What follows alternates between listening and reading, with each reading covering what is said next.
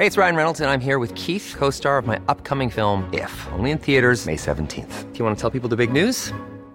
All right, I'll do. Sign up now and you'll get unlimited for $15 a month in six months of Paramount Plus Essential Plan on us. Mintmobile.com slash switch. Upfront payment of $45 equivalent to $15 per month. Unlimited over 40 gigabytes per month. Face lower speeds. Videos at 480p. Active Mint customers by 531.24 get six months of Paramount Plus Essential Plan. Auto renews after six months. Offer ends May 31st, 2024. Separate Paramount Plus registration required. Terms and conditions apply if rated PG.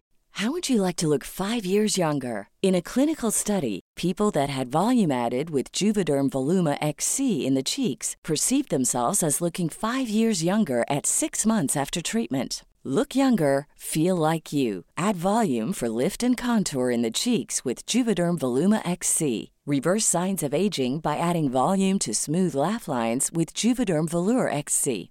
For important safety information and to find a licensed specialist, visit juvederm.com. That's J U V E D E R M.com. Not for people with severe allergic reactions, allergies to lidocaine, or the proteins used in Juvederm. Common side effects include injection site redness, swelling, pain, tenderness, firmness, lumps, bumps, bruising, discoloration, or itching. There's a risk of unintentional injection into a blood vessel, which can cause vision abnormalities, blindness, stroke, temporary scabs, or scarring. Talk to a licensed specialist to find out if it's right for you. Here's a cool fact a crocodile can't stick out its tongue. Another cool fact you can get short term health insurance for a month or just under a year in some states. United Healthcare short term insurance plans are designed for people who are between jobs, coming off their parents' plan, or turning a side hustle into a full time gig. Underwritten by Golden Rule Insurance Company, they offer flexible, budget friendly coverage with access to a nationwide network of doctors and hospitals. Get more cool facts about United Healthcare short term plans at uh1.com. Welcome back to another episode of the How I Quit Alcohol podcast. For first time listeners, please be aware that not all of the conversations within this podcast are suitable for children. I'd also like to add a trigger warning that sometimes the conversations can get a little heavy. We may talk about things like sexual abuse, domestic violence, drug use, and alcohol use. And if you feel that that may trigger you, please do not tune in. Also, I'd like to add if you are a heavy daily drinker, please seek the help of a medical practitioner before quitting alcohol. This podcast comes to you from beautiful Bundjalung country. Please kick back and enjoy, grab yourself your favourite alcohol free bevy, and if you haven't already, do a gal a favour, please subscribe, rate, and review this podcast. This podcast is proudly brought to you by Monday Distillery. Monday Distillery is a new age beverage company revolutionising the way we look at having a night out with friends. They make sophisticated, non alcoholic beverages that are sugar free and full of social graces. Now you can enjoy a good time, love what you drink, and love yourself the next day too. Stay high in spirits, keep a clear mind. Cheers to Monday. Are you sick of feeling controlled by alcohol? Do you want to drink less? Do you wake up on a Sunday morning feeling really anxious and full of regret? I'm Danni Carr, and welcome to my podcast, How I Quit Alcohol. Hi, and welcome back to How I Quit Alcohol. Today in the Zoom room, I'm joined by Casey Davidson. Casey's a fellow podcast host. She's the host of the Hello Someday podcast. She's also a life and sobriety coach. I was on her podcast recently. She's just a beautiful human. How are you, Casey? I'm good. I'm really excited to be here. It's so great to have you on. I love this sort of reciprocal. You go on my podcast, I'll come on yours. It's really, really beautiful. Firstly, where are you right now? Yeah, well, I'm based in Seattle, Washington, so Seattle. way up in the northwest of the United States. That's where all the cool crew come from. Yeah, Seattle. I used to be an East Coaster and I moved to the West Coast 23 years ago and will never go back because people here are very laid back and just genuine and interesting. And yeah, No shade to the East Coast, but a little shade. My daughter's really getting into the Seattle grunge scene at the moment. Oh, uh, yeah. She's loving it. She's like, I really want to go there, mum. So I remember once on tour in Canada for quite some time. And then Canadians, I just love them. They're like the nicest humans in the world. But we went, then we had to cross over into Seattle for some shows. It was interesting to get a bit more of the sort of hard hitting type people, just a bit more, I don't know.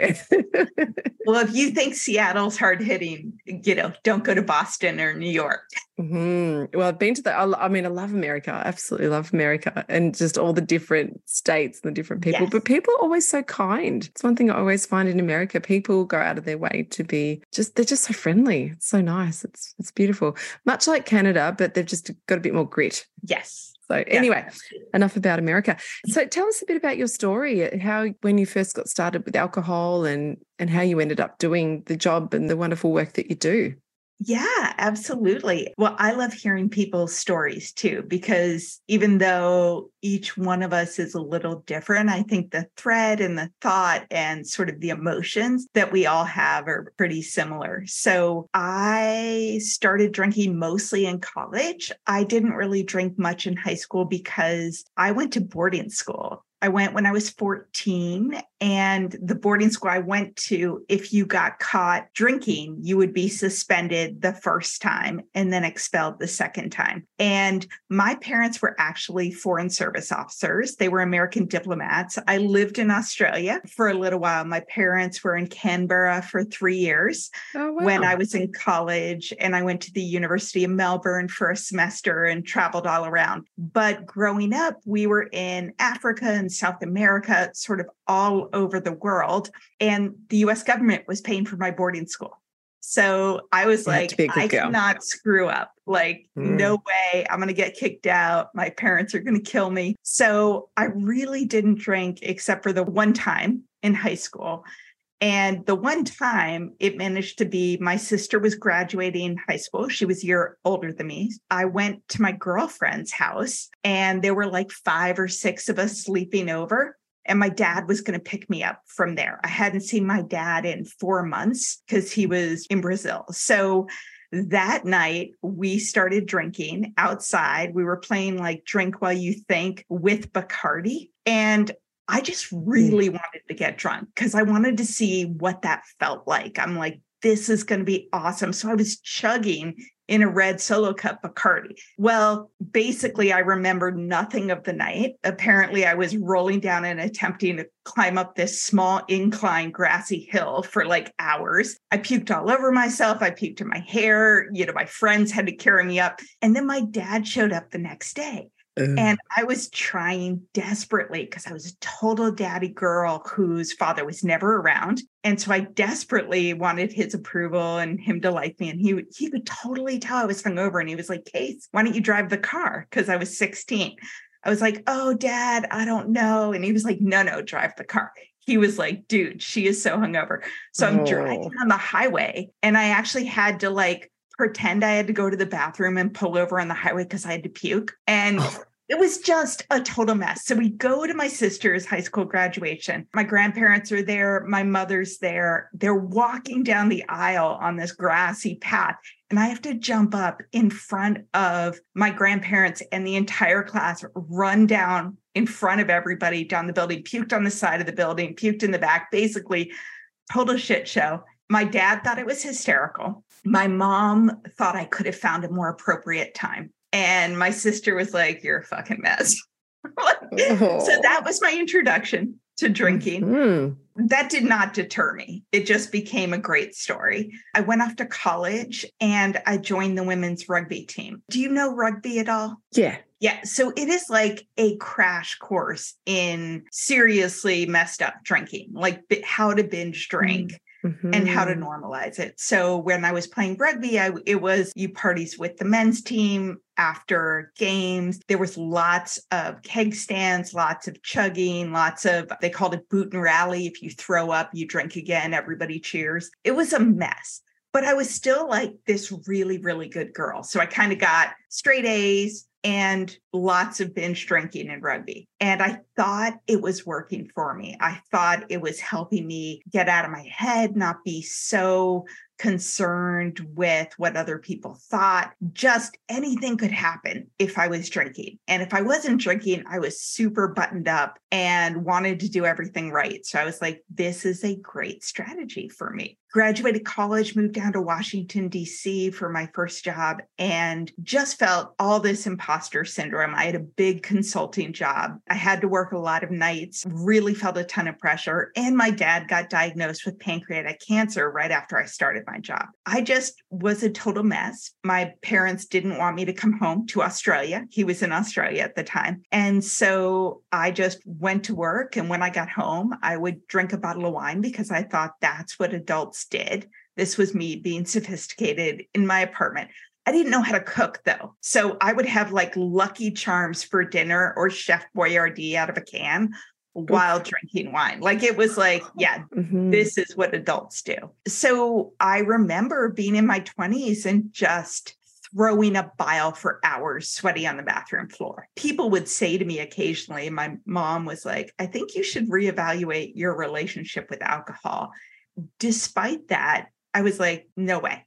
I love this. I just need to not get so shippy that I'm throwing up yellow bile, mm-hmm. right? Like this is something I need to get in charge. And so basically, I just always drank and I sort of shifted what I drank based on my life phase. In my 20s, it was cocktails out at bars with friends. We moved to Seattle. We actually, my husband, boyfriend at the time, now husband, and I lived on a floating home on Lake Union. If anyone's seen the movie Sleepless in Seattle, we were on one of those floating homes. It was amazing. Oh, and so, yeah, early or mid 20s, lots of kayaking and drinking and camping and all that good stuff. And then early marriage, lots of dinner parties with friends. And then I dove straight into the mom wine culture. So the whole time I was climbing the corporate ladder, I was almost always a 365 day a year drinker. I just thought that's what people did. When I was growing up, my parents always had a bottle of wine on the table. Amazingly, no one else in my family drinks like I did. Like they really were normal drinkers, but it was every night. Can I ask um, a question? When yeah, you were drinking every night of the week, was it always getting to the point of throwing up?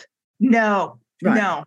But it was not always to the point of throwing up, but as it went on, it was always to the point of like waking up at 3 a.m. And what was it doing for you? Like, you know, at the start, you're saying it gave you a bit of that acceptance or yeah. it gave you the permission to kind of unbutton, so to speak. Is yeah. that what it was still doing for you when you I were think, drinking every day? Yeah. I mean, I think one, I just thought it was what people do. Like you drink wine with dinner. That was what I thought. The other thing was, I mean, I got that big dopamine hit. I just mm. loved mm. that fuzzy, buzzy, relaxed, giddy feeling. And my mm. husband even said to me, We're sitting on the couch on a Wednesday night, and he was like, Why don't you stop drinking? when you feel that way. And I was mm. like, babe, I just never want this feeling to end. I, I thought that end. if I drank more, that it would last longer. And that's what we all fall into that trap of this feels good. I'll try and keep it going, but it never it never lasts. When you were drinking every day, how did that look for you? Like how much were you drinking, especially if you're kind of chasing that buzz? Well, I mean, I think like many of us, at some point you're like, yikes, this is kind of a problem. And not yet to the point of like, oh my God, I have a real problem with alcohol abuse. It was mm-hmm. like, I need to drink less. I need to lose weight. This isn't making me feel good. I get drunk too often, falling asleep at dinner parties with friends. I think in some big parties, I like climbed into my best friend and her husband's bed and went to sleep. And my husband's like, get out of their bed. And I was like, dude, I'm allowed to be here. I was 32. Like, this is no longer funny. Um, but I would mm-hmm. mostly come home from work, open a bottle of wine, and drink three fourths of it, two thirds of it. And then I was like, okay, this is embarrassing, right? I should just finish the bottle because it's mm-hmm. embarrassing to just see that little bit left. So I was like, you know what? Why don't I switch to box wine? Because clearly the issue is the bottle. If I don't have to finish the bottle, then I'll just have two glasses, maybe three. Okay, box mm-hmm. wine, terrible idea. Like that did not work in helping me moderate. Yeah, so you've switched to, we call it in Australia, car, like a cask, cask of wine, hoping that you're going to drink less. Oh my God hard I know it's so dumb. It's and I did I did all the things. I was like, okay, I'm going to switch to white wine because I like red wine better. I'm going to switch to beer because I don't like it as much as wine. I never got into hard alcohol probably because my first experience with hard alcohol. And then I would do I had kids at the time I really wanted to lose weight, so I would like I had a personal trainer and I'd log all my food and it would be like egg white omelet for breakfast, salad for lunch, asparagus salmon for dinner, six glasses of wine. Oh, and the trainer was like, What the hell is this? And I was like, I am within my calorie count in my mind. This was like, Hey, I'm just swapping out calories. And eventually, of course, it got to the point where I was like, Okay, I want to drink less and I am not doing that. And this is a big problem. Mm. I remember also doing that thing of switching out drinks. So stopping drinking white wine, the rules you set up for yourself. So yeah. white wine or champagne would get me completely shit faced. So then I would go, okay, no more white wine. Or if I do have white wine, it's only with a meal. And then yeah. as soon as the meal's finished, no more white wine. Then switching it up for vodka because it seemed like you could, but then the vodka would get stronger and stronger as well. Oh God. And you just think, I'll switch out for this, I'll switch out for that. Never thinking, why don't you just stop drinking? Yeah. I think like most people who are drinkers, all my friends were big drinkers too.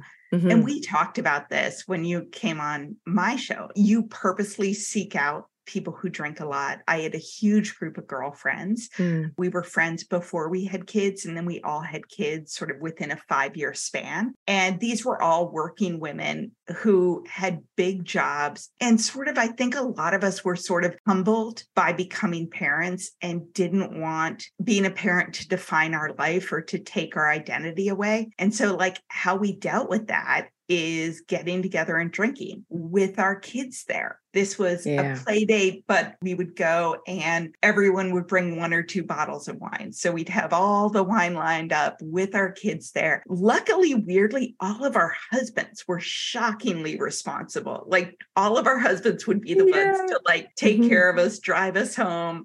Like it was kind of crazy. Mm-hmm. I know, doing the exact same things too. I think we all do it, right? Doing that, like hanging out with friends with the kids, and God, you think the poor kids were all getting just absolutely shit faced, or going to a friend's and taking our van over there so we could sleep in the van just so we could get shit faced and put the kids in the van and we could sleep there and get up in the morning. And I mean, that's just like, oh God. All that stuff. And then in the morning, the kids want to play and you feel awful. You're physically ill and you're like, oh, mom doesn't feel that good. I mean, just the energy I know. Sap of it all. It's so sad. Yeah. So tell me, you're aware, like I think most of us oh, are, yeah. we kind of know deep down, like this is not good. How are you waking up? How was it for you when you're waking up Oh my God. Mm. I used to wake up at three in the morning, just coursing with anxiety and terrified of not going back to sleep, wondering how I would deal with in the morning. And like, first thought in my mind was, I want to shoot myself. Like, this is awful. Mm. I can't deal. And for a while, I was sort of oblivious to the fact that those 3 a.m. wake ups were related to alcohol, which sounds mm. insane, but I was mm-hmm. totally oblivious. So I had a therapist and I went to my therapist and was like, I have crazy anxiety. I mean, a lot was going on. My dad died, my grandfather died in the same week. I was in a car accident. I had a huge job. Like there was a lot going on. Mm. But went to my therapist and of course said, she's like, "How much do you drink?" And I gave the like standard, oh, a couple glasses, couple times a week, aka a bottle plus a night. Mm-hmm. And she gave me Ambien to help me sleep. So then and I was on anti-anxiety meds. So then I was drinking a bottle of wine a night on anti-anxiety meds and taking Ambien. Plus, I had a four year old son and a huge job. And yet I was like, there's nothing to see here. Like the Ambien lets me drink, which lets me relax, which lets me be a cool mom. I mean, how exhausting it is to live that way. When you look back, it's insane. You're like, how did I do that for so long? What pisses me off too is a lot of these doctors that are prescribing these drugs aren't actually saying, What's going on? What's your trauma history? What's happening in life? What other methods are you using to calm yourself? I know there's a lot of doctors now prescribing yoga nidra mm-hmm. for people rather than anti anxiety and all those sort of drugs, which is incredible now. Like there's yeah. some amazing doctors doing amazing work now in particular, especially through the trauma lens, like being more trauma informed. But then there's plenty that are not. Were you asked what was going on, what you were doing? I mean, yes. Um, mm-hmm. But I think one of the things is that when, at least for myself, I'll speak for myself, when I was drinking, I didn't want to tell my therapist that part of it, partially because I wanted to look good to my therapist. You know how you're always posturing yeah. like, oh no, nothing, I'm I'm good.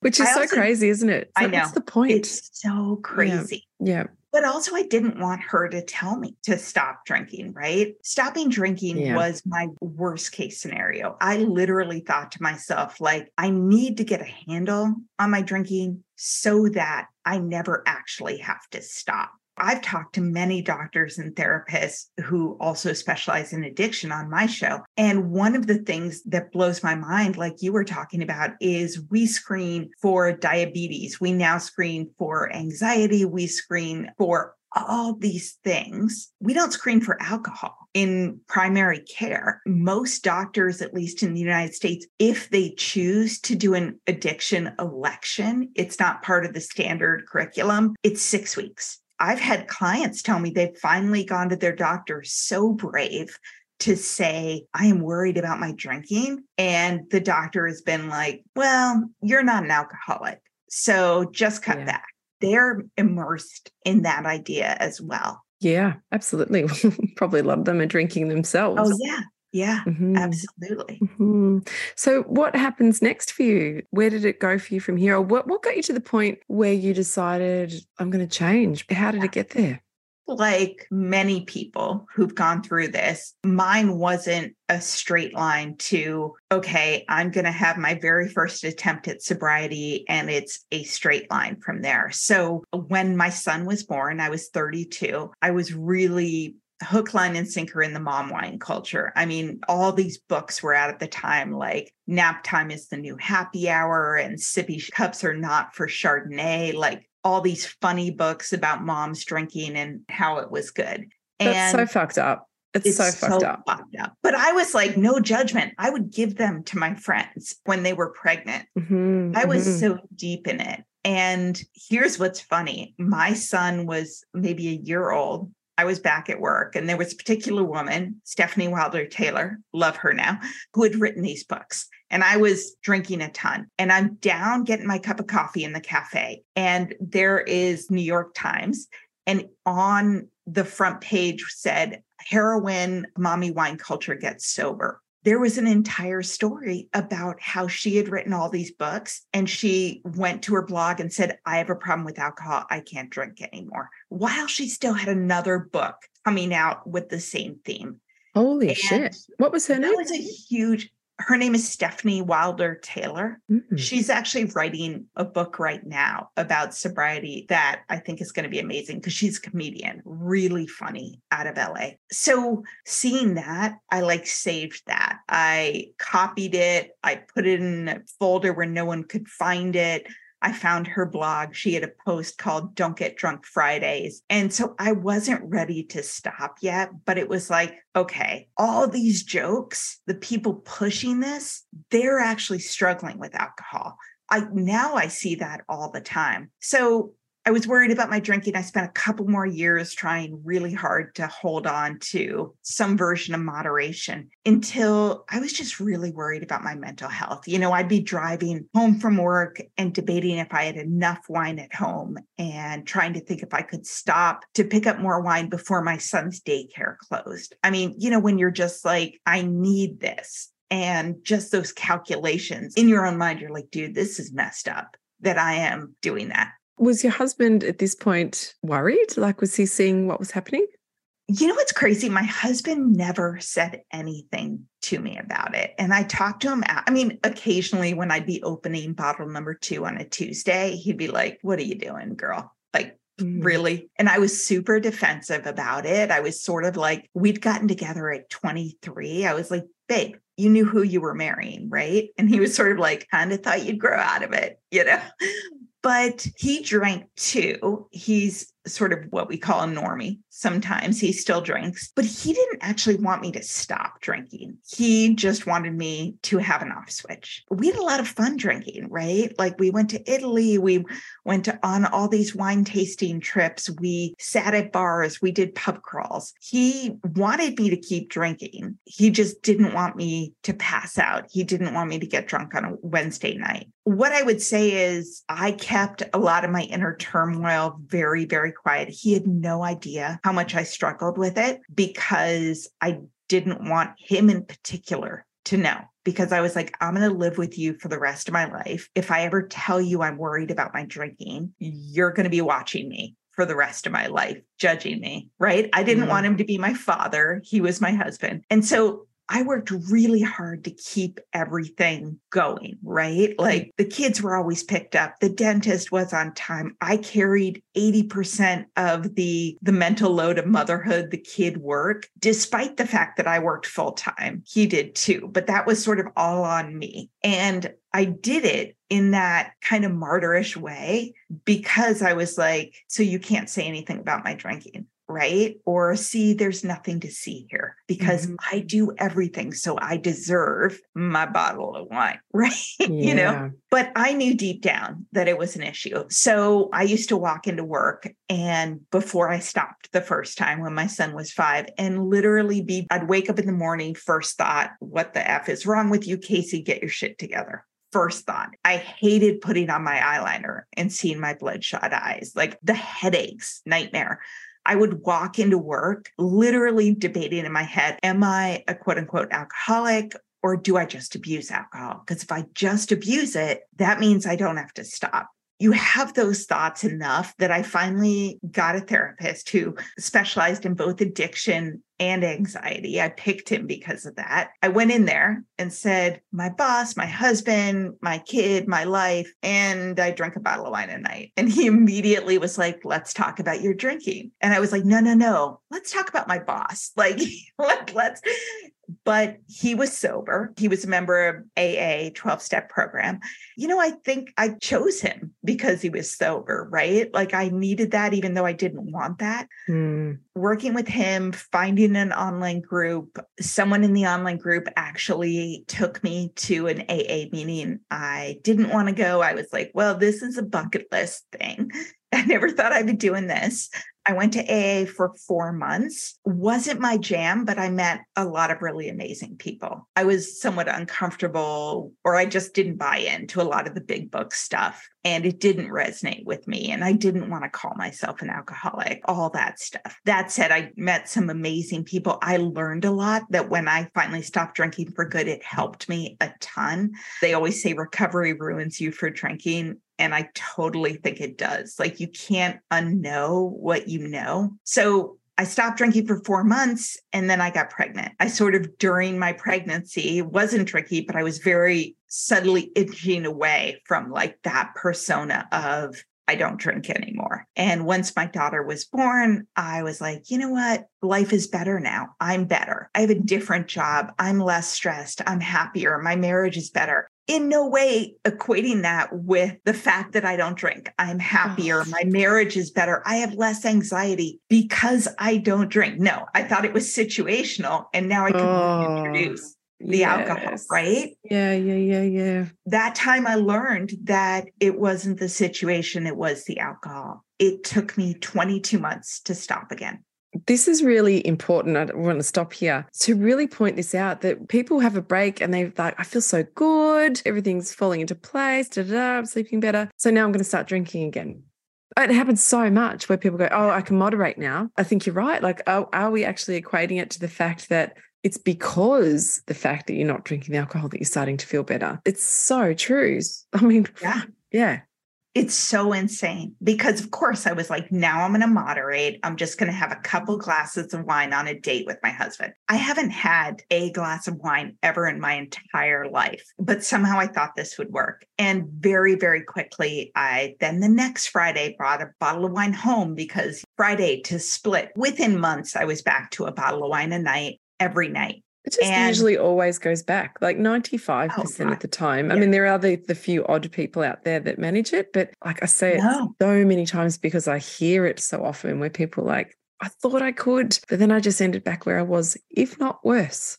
And it's so hard to pull yourself out of it. I mean, during yeah. those basically two years when I was drinking, yes, some parts were fun. 90% of it was crap, right? 90% yeah. of it was me drinking on the couch, passing out. My husband couldn't wake me up at 3 a.m. or before he went to bed. So I'd wake up alone on the couch in a dark house on a work night, come upstairs. In the morning, he'd give me the, how you feeling? And I would be like very closed off and like, what? I'm fine. I'm totally fine. Yeah. Um, God. I, and at that point, like I did know too much. I knew every hangover, every huge piece of anxiety, every time I was driving home and thinking about wine, every time I was opening the second bottle of wine, it was no longer fun. It was, I wanted it, but it was that like shame and guilt and worry and like, oh shit, this is bad. I'd take a break and then four days later drink.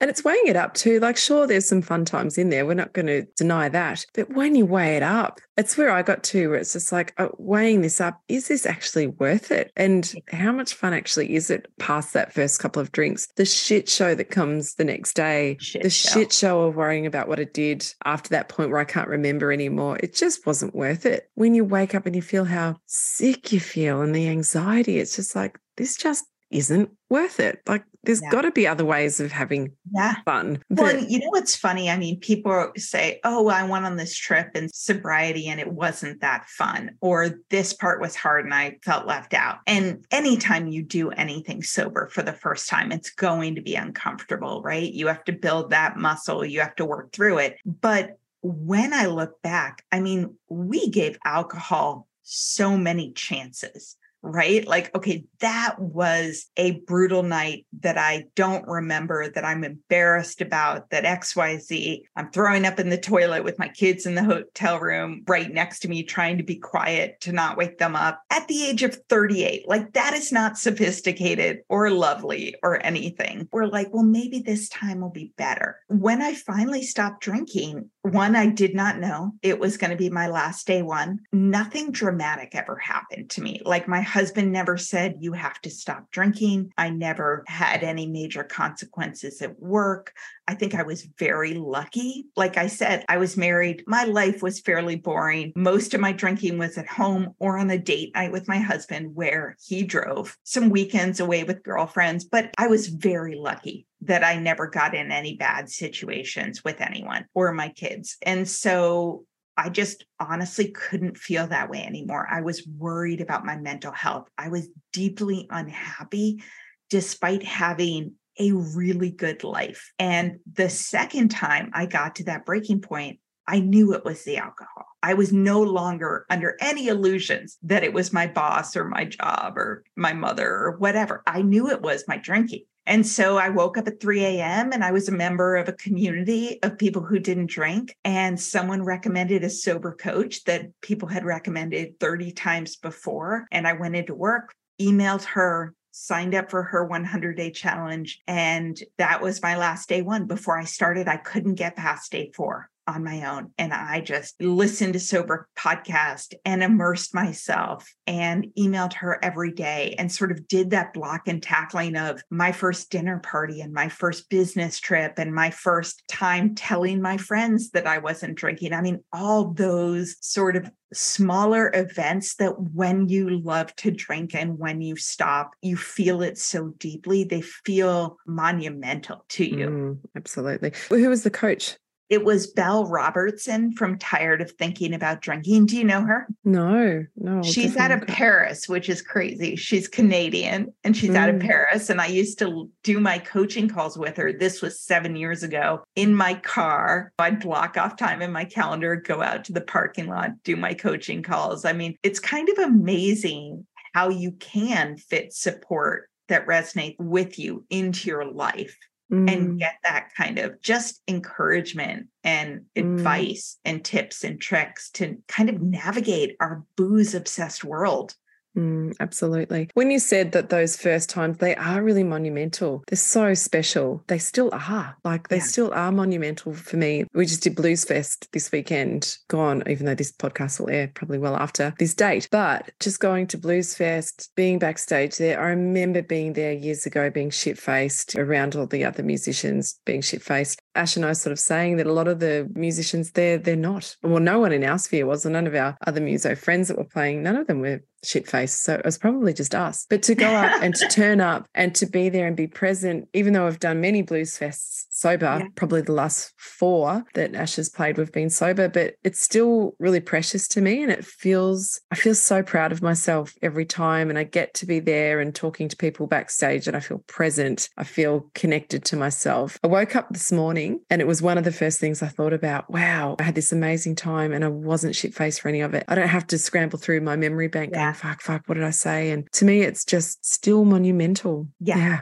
Well, I love to travel too. And I remember when I was four months alcohol free, I went to Venice and Croatia with my family, and I was a red wine girl. So to go to Italy mm-hmm. and not drink felt huge to me. But I knew that if I went there and drank, I would regret it forever. You know how you know, like in every photograph, whether you were drinking or not drinking in it, mm-hmm. like you just mm-hmm. somehow, I know. And so I didn't want to look back on this trip with regret. I'd been to Italy drinking before. So I really worked with my coach and planned out getting excited for an alcohol free trip to Italy and what could I do and what could I enjoy and what did I need to change. And I just remember waking up early because I wasn't drunk the night before and walking the canals before anyone was up, just with the local people doing the restaurants and taking all these incredible photographs.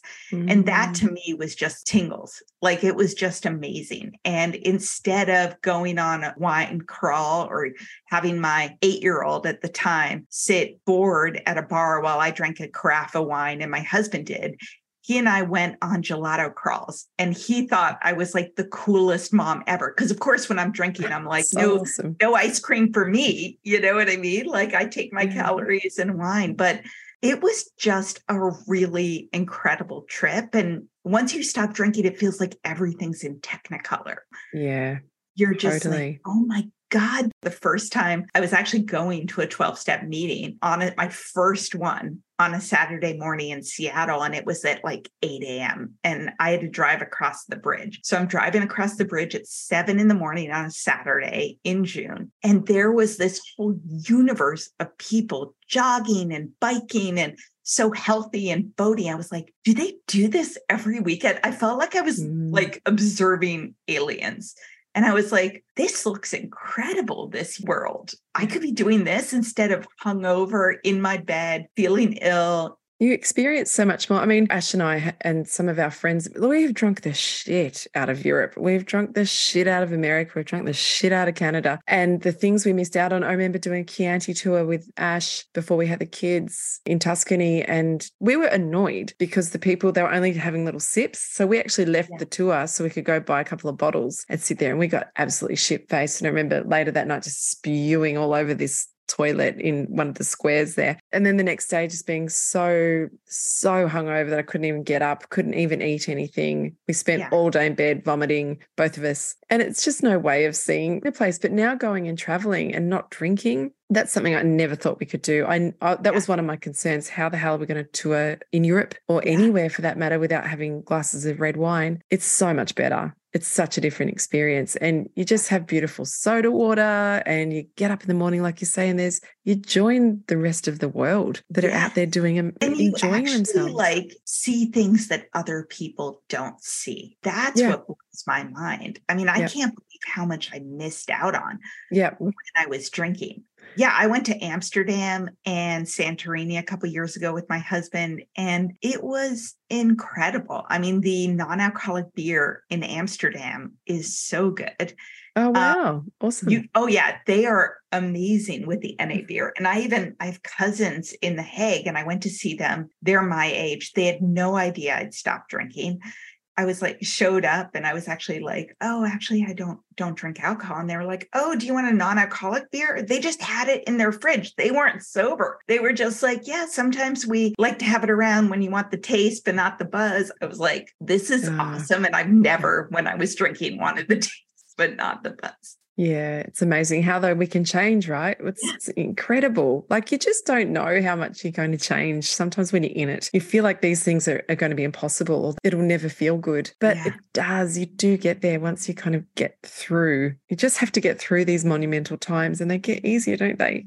Yeah, they get so much easier. You just need to plan for them and to set your boundaries and communicate your needs and set yourself up for success, whether that's a community to communicate with. I was posting in my community group every day. I was in Italy, like sharing my wins, sharing what was hard, sharing what was great, but also telling my husband up front, like, I'm not going to drink on this trip, and telling my family and not telling them all the stuff, just saying, Oh, I'm on a health kick. I'm doing six months alcohol free. They all were like, You, you're doing. At the time, I was like, Yep, going to bed early, hanging out with the kids. My son loved me on that trip. And I look back and think of how many trips we took where I kind of just wasn't present with him, was kind of annoyed that he needed to go to bed early. You know, all the stuff that you're like looking back and Mm. cringe. Like you say, we think, oh, we're nailing it here, drinking this, but we're missing so much life. Like you miss so much. It's just beautiful to, to be connected. And also that we're giving our kids that safety, that sense of Yes. mum's grounded Yeah. with me, mum's Yeah. connecting to me. There's nothing more important than that for them to see that and to feel that in their cells. Yeah. You know what's funny? I just had recorded an episode for my show with an expert in early childhood positive discipline. And she said to me, which I just was like, wow, that's it. She said, children are excellent observers and terrible interpreters, right? So they Yeah, see wow. how it affects you, they see how it changes, but their interpretation about what's going on can be all over the place. And especially looking back, like mom's acting strange. Mom doesn't want to play with me in the morning. Mom's and you get short with kids when you're hungover or when you Mhm. don't want to go out with them. And the other thing I would say for life, alcohol free life and sobriety is I'm much better at taking time for myself and not Mm. feeling guilty about it. Before I was the martyr who I do everything for everyone. And now I'm like, yeah, I need three hours this Saturday by myself, and I'm going to go to therapy once a week when I was first getting sober, and I'm going to do XYZ and just much better with my husband about dividing work more evenly or bringing in a babysitter or whatever. I think it's that voicing your needs, isn't it? Like you said earlier, it's so important to say, this is what I need. I've been doing this list. I got this from um, Cheryl Richardson's book, The Art of Extreme Self Care. I don't know Mm. if you've read that, but my book club read it recently. It's a great book. And she talks about one of the steps for self care and extreme self care is actually making, letting people know what you need, where you need help. So I've been doing those lately because I can tend to do that where I take on everything. I've got to do it all. I've got to do it all. And then I end up getting a bit stressed and cranky. So now I just say things that you can help me with for Ash to see and for the girls to see. This is what you can help mum with today. And it's not a huge, big, long list, but just Yeah. little things that make it easier for me because otherwise they can't read our minds too. But as soon as we start to get stressed, that's when we disconnect, and we become dysregulated as well. So it's really important to share the load and say what our needs are. It's so important. Setting yourself up for success is so important. Would Yeah. you mind, from your coaching perspective, what are the three main tips that you would say for people to set themselves up for success? Yeah, absolutely. The first thing I would say is to set a longer goal that isn't just, I'm only going to drink on Saturday or Sunday, or I'm only going to have two glasses of wine. If you do that, you never get out of the craving and withdrawal cycle, and you Mm. never get to experience to get in the habit of living life without alcohol so that you're not constantly white knuckling it or longing for it. Alcohol is like a magnet, and the closer you are to it, the stronger the pull it has on you. And so my first advice, I always ask people to set a 100 day goal, alcohol free. And when I was starting, I couldn't get past day four. So I know how daunting that is. And it's really easier once you get past the first two weeks to keep going than to try to keep it in your life. So Mhm. my first tip is set a longer term goal and approach it with curiosity and excitement. You know what your life looks like when you're drinking, the highs and the lows. You have no idea who you would be, what you might do, how you might feel, what hobbies you would take up, whether you would do things you always said you were going to do if you gave yourself time without alcohol. So it's not a form of self punishment, it is self care and opportunity. So set a longer goal, approach it with curiosity and excitement, tell people you're not drinking, and if possible, get the alcohol out of your house or at least your beverage of choice. My husband drank beer. I never had him get rid of that. I think if I wasn't able to do it, I would have. But we have people bring wine and leave if they're drinkers, if it's a party. But I have never had wine in my house in seven years. It's not that I couldn't not drink, right? I'm very far along, but it's like, what's the point of having it here? Yeah, yeah.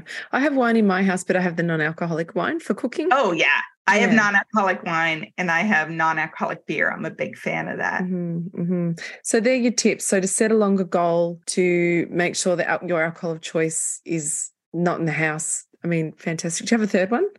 Well, I would just say, tell, I told everybody that I Mhm. wasn't drinking. Like nobody was going to not notice that I wasn't drinking. Like I was such a red wine girl. People knew me as that. So I told my husband, my workout group, my friends, my coworkers, I was like, I'm on a health kick. I'm doing a no alcohol challenge. And that accountability was so helpful because then I couldn't drink around them. Right. And it just helped take away that whole like, oh, don't be so hard on yourself. You can have one. When I was like, I'm 25 days into a 100 day challenge, people don't argue with you as much. And if you say it's a health kick, a lot of people immediately turn the conversation to themselves and start talking about their Peloton or their triathlon or what they used to do or could do or should do.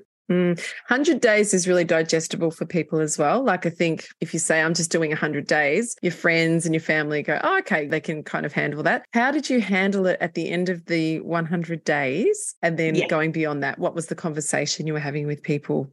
And my coworkers were like, What bar are we going to go to when you hit 100 days? As I was approaching it, I just very much was like, I feel so much better. I have more energy, less anxiety. I work out more consistently. I'm going to extend it to six months. I want to see how good I can feel with six months alcohol free. I even told my husband that, and he was like, Wow, you're not going to drink in Italy you're not going to drink on your birthday. And I was like, nope, I feel great. And he was like, all right. I had eased him into the idea of we can still have fun. We still go on dates. Life is still good. I'm just a better version of myself. So it was less scary than saying to him, I have a serious problem with alcohol and I can never drink again. Mm-hmm. And it made it more positive for me too. Yeah. How's it been for him losing his drinking buddy? Because obviously it affects our partners, especially we get together. We usually get together, we're drinking. Ash and I quit together. So that was, we're lucky like that. But I'm interested to hear how he's found it and how it has been for him losing his drinking Yeah. partner. Well, like I said, I think it actually really helped that I eased him into it. And honestly, I did it because I needed to ease myself into it too. So in the beginning, I was like, this is hard for me. He knew it was going to be hard for me. I tried to stop before and then been like, oh, it's been a hard day. Bring me a bottle of wine home from the grocery store. So, I mean, the first six months, I wouldn't buy him beer just because I think I was pretty annoyed that he was drinking and jealous and was like, screw you, buy your own damn beer. But, um, but I told him no wine in the house. I very much used my 100 day challenge. Like he'd be like, oh, let's go to this bar. And I'm like, oh, babe, I'm still doing my challenge. How about we go to this coffee shop with live music? And he was like, okay. But once we got to 100 days, I ran a 10K. I hadn't ran a 10K in six years. I was in shape. I was happy. He even told me after 30 days, he was like, Our house is just much more peaceful. He was like, You're less up and down. You're just more even. You're more calm. And I thought he'd think that was boring. But after I got more time and we looked back, he was like, No offense, babe, you weren't that exciting when you were passed out on the couch either. Mm-hmm. I mean, like, mm-hmm. yes, I'm going up to bed with a book and a cup of tea. And he was like, at least you're less of a bitch in the morning, kind of thing. so, yeah, he's seeing the benefits though. So oh, he's yeah. able to see that. That's so fantastic because it's a big thing for people. Like, how am I going to connect with my partner if they're still drinking and I'm not? It's a big worry for people. Yeah. And I always ask people to lower the stakes of how we interpret this. I think it's okay to think about quitting drinking sometimes, not always, but deciding to run a marathon or deciding to become a vegetarian. It is, yes, an addictive substance that's all around us. It's also a health and lifestyle choice. And so if you were to decide to run a marathon, you wouldn't need your husband to run it with you, right? You would be like, babe, I want to run a marathon. He's like, yikes, that's a lot of time. That's a lot of things you're changing. But I'm not going to be like, no, don't do it. You would probably find like a couch to 10K group, like a sober group. You would probably read some books or some articles. You do some searching about how to train for it. Your spouse might take the kids on a Saturday morning when you're doing a 13 mile run and pick you up. Like they have to make adjustments, but you're going to be fine. And if you become a vegetarian, that doesn't mean your spouse has to become a vegetarian too. You just cook different food for yourself or bring your own food to a barbecue. I feel that same way about he drinks beer, I drink non alcoholic beer, or he has a cocktail and I have a non alcoholic mojito. It doesn't have to define who we are. Yeah, you can still do the things because this comes up so much. Oh, but how am I going to connect with my partner? That's what we do. But you can still do the things. You can still sit down and have a beautiful cheese platter. You can have a non alcoholic yeah. wine and they can have their wine. Or you can sit by the fire and have a beer. You have a non alc beer or a cup of tea and they have their beer. You can still listen to music and have a dance yeah. together. You can get there too. You can get to that place where you feel more confident to do things like that. And um, in the um, beginning, you just take care of yourself, right? You need to bubble up. You need to communicate what's hard. You need to mm. ask for their support. We ask for our spouse's support all the time. It's just because drinking is such a huge deal for us. And we're so afraid of what people will think it means about us that we feel like we have to do it alone. And if we tell anyone we're trying to stop drinking, they're going to have all these judgments around us. And I actually think that's changing, like with mm. the whole sober curious movement, with mm. dry January, with dry July, with all these things. I think it's shifting where yeah. in the way it used to be with smoking, where you're like, actually, I quit smoking. And they're like, good for you. That shit's bad for you. Yeah, yeah, that's right. It is definitely changing. The whole culture is changing, which is amazing. That's fantastic. So, thank you so much for those tips. Tell me, what was one of your biggest obstacles? What was the hardest thing for you in early sobriety? Well, I'm going to say this, and people think it's funny, but it's what I see all the time. The hardest thing was that I actually really did not want to stop drinking. I wanted to feel better. I love drinking. It's like a toxic relationship, right? You ignore all the bad stuff and you hold on to this moment. I needed, with that idea of the magnet, I needed to get further away from it until I looked back at the way I was living and think, I can't believe I was settling for that existence. That is such the dregs of the coffee. But I needed to get away from it before I could look back and be like, I don't want that anymore. I don't want that substance. I don't want that life. And so the hardest part was like my coach said to me when I started working with her, she said, Nobody wants to stop drinking. You want to feel better And you have to trust me that if you stop drinking, you will feel better. You're going to put down, she called it that backpack of rocks you've been carrying around every day. Ash says that too. Yeah, yeah it was like taking it, rocks out of the backpack. Yeah. It is. And so that that was the hardest part, not wanting to and yet doing it anyway. Mm. Your your desire for it gets less. People listening who are still drinking, like you may not be able to believe it, but it is true. Yeah, absolutely. It really is true. It just is so much better. Look, there's obstacles, there, there's hard things that come up. There always is. And that's life. There's yeah. things that are going to be hard, but sometimes you just got to put your big girl pants on and tough it out. Yeah. yeah sometimes you do. And early sobriety is hard. There is no mm-hmm. question, right? There are ups and downs. So give yourself the opportunity to sort of stabilize your body and your chemistry and your habits and take care of yourself and then see how you feel.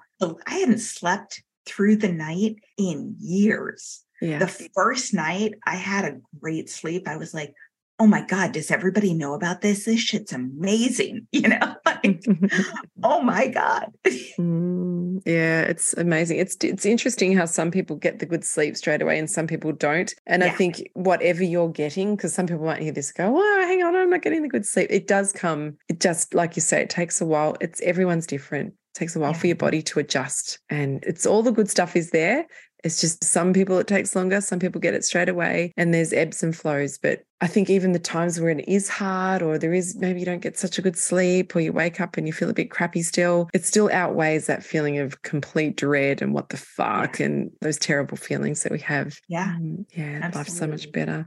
So you're running your own programs, you've got your own online course, you do one on one coaching with people, which is so awesome. If someone wanted to reach out to you, what's the best way for them to get in contact with you?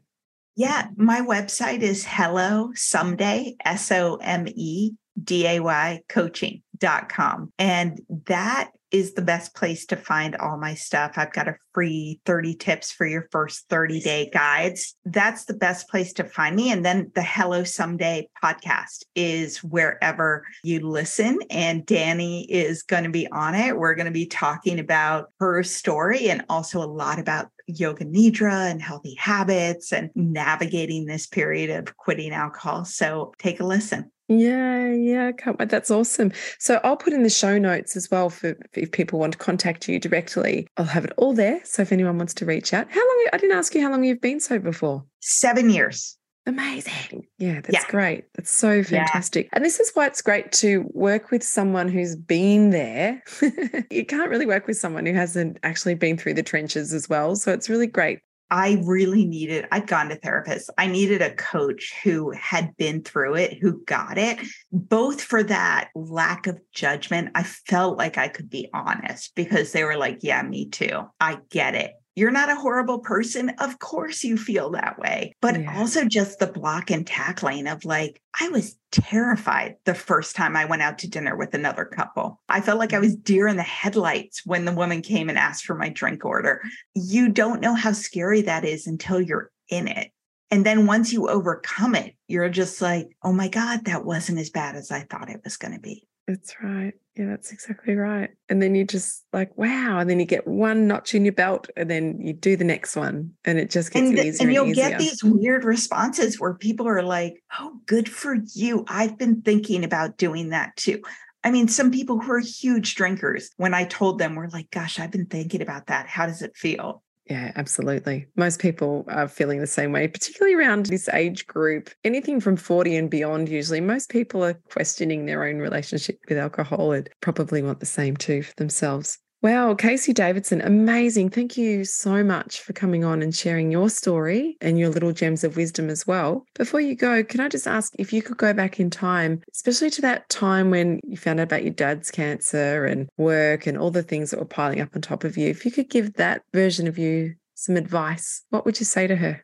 I would say you are making it so much harder on yourself than it needs to be. I thought that wine was helping me and it was making everything harder in my life. I think had I known that there was support out there, it would have helped me so much. Yeah, gosh, you gave me goosebumps then. You're making it so much harder on yourself than it needs to be. And often we think that the alcohol is helping us, but it's making it so much fucking harder. It's that backpack of rocks. You're just carrying around this huge weight, whether it's Mm. thinking about it, being non functional in the evenings, being hungover all day, sleeping terribly, spiking your anxiety. I mean, it's everything's harder. Yeah. And if we've already got stress and we're piling all that on top of it, if people could just step back and see, okay, this wine might give me a temporary out for how long, but everything it's going to put on top of this stress that I've already got, if they could just see that, there might be that moment of pause to go, okay, can I just feel my way through this? Sometimes we just have to go inward and do the work. We have to go through the emotional discomfort and just just Yeah. work through it without the alcohol. It's you're so much better off on the other side. There's a lady in one of my groups at the moment. She's just lost her grandfather and they were really close. She was worried about her sobriety. She reached out to me, thank goodness, and just said, Hey, this is what's happened. And I'm feeling really wobbly. And what she did, she loaded up a whole lot of mantras and mm. laid there and she did yoga nidra and she did some chanting and mantras and journaled. And she ended up just sitting at his property and having a non alcoholic beer and just worked her way through it.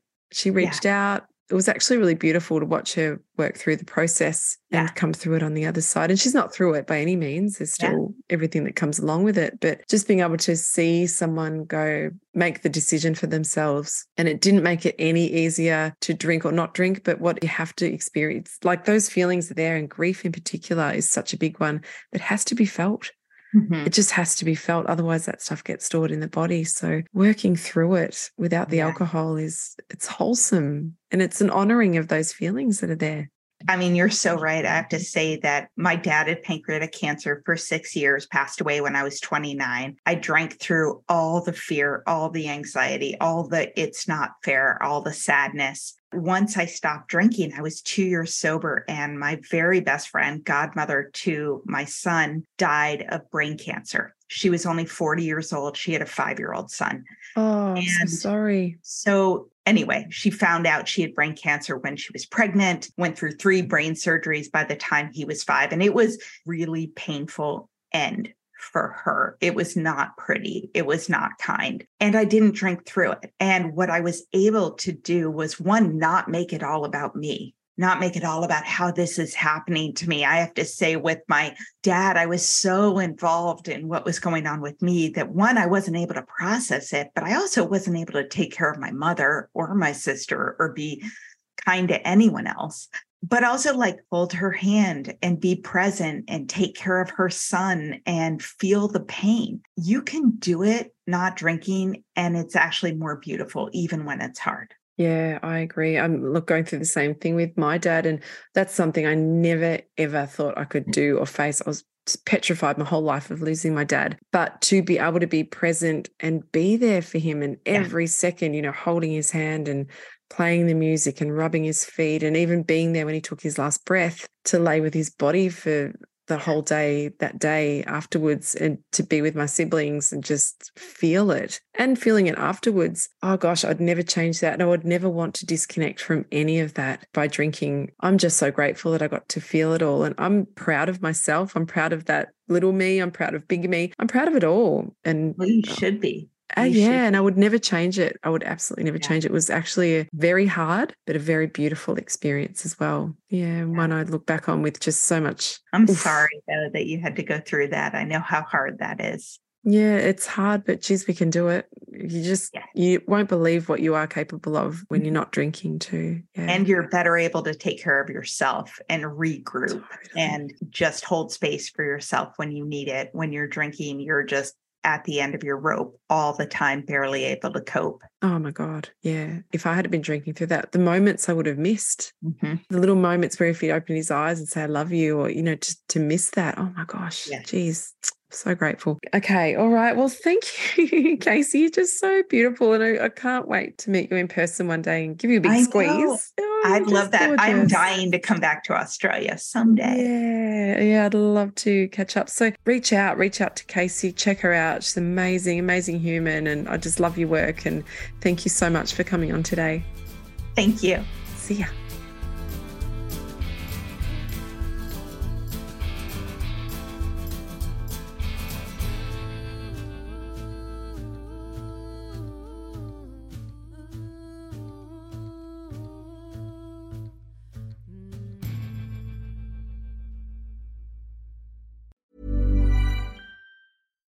If you're looking for plump lips that last, you need to know about Juvederm lip fillers. With Juvederm Volbella XC and Juvederm Ultra XC, your lip look, whether it's subtle or bold, can last up to one full year with optimal treatment and no additional maintenance. Find a licensed specialist and see if it's right for you at juvederm.com today. That's J U V E D E R M.com. Add fullness to lips in adults over 21 with Juvederm Volbella XC or Juvederm Ultra XC. Do not use if you have severe allergies or a history of severe allergic reactions, or if you're allergic to lidocaine or the proteins used in Juvederm. Tell your doctor if you have a history of scarring or taking medicines that decrease the body's immune response or that can prolong bleeding. Common side effects include injection site redness, swelling, pain, tenderness, firmness, lumps, bumps, bruising, discoloration, or itching. As with all fillers, there's a rare risk of unintentional injection into a blood vessel, which can cause vision abnormalities, blindness, stroke, temporary scabs, or scarring. For full important safety information, visit juvederm.com.